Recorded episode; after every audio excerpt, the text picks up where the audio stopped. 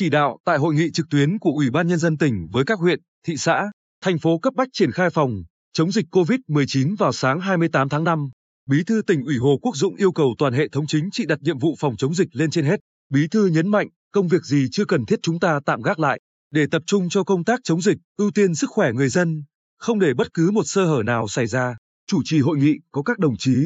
Hồ Quốc Dũng, Ủy viên Trung ương Đảng, Bí thư tỉnh ủy, Chủ tịch Hội đồng Nhân dân tỉnh, Nguyễn Phi Long, Phó Bí thư tỉnh ủy, Chủ tịch Ủy ban Nhân dân tỉnh, trưởng ban chỉ đạo phòng chống dịch covid mười chín của tỉnh. Tại hội nghị,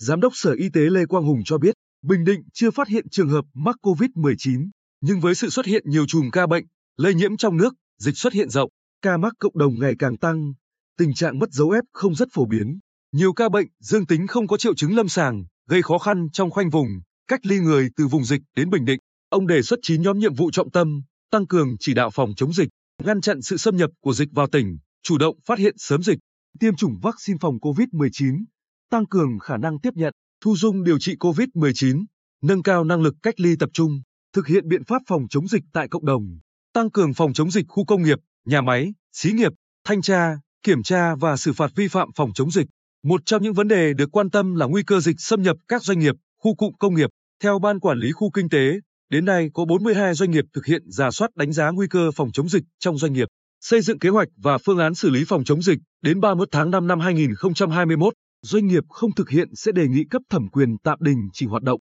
Còn theo Sở Công Thương, hiện có một nghìn doanh nghiệp trên địa bàn tỉnh được Bộ Công Thương cung cấp tài khoản dữ liệu phục vụ xây dựng bản đồ chung sống an toàn với covid mười chín. Bí thư tỉnh ủy Hồ Quốc Dũng đề nghị các cấp ủy Đảng chính quyền tập trung công tác tuyên truyền, vận động nâng cao ý thức phòng chống dịch trong cộng đồng,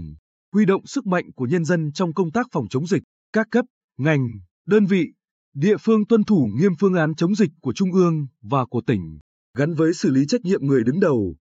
Từng cá nhân vi phạm, cán bộ và người lao động đi ra ngoài tỉnh đều phải báo cáo, khai báo y tế, xử lý nghiêm trường hợp khai báo không trung thực, thậm chí khởi tố. Với công tác phòng chống dịch trong doanh nghiệp, khu kinh tế, khu, cụm công nghiệp, Bí thư yêu cầu Chủ tịch Ủy ban Nhân dân tỉnh phải có chỉ đạo riêng, đồng thời nêu rõ quan điểm,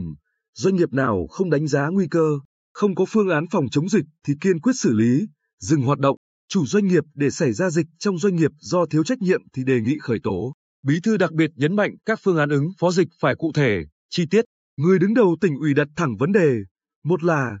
phương án phòng chống dịch, điều trị bệnh nhân covid mười chín trong tình huống tỉnh có năm mươi ca bệnh, một trăm ca, năm trăm ca thì như thế nào? Hai là các khu cách ly với hai nghìn hay ba nghìn người,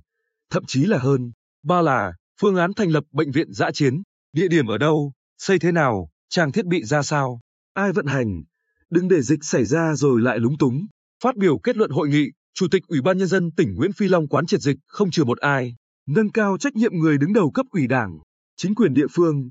thủ trưởng sở,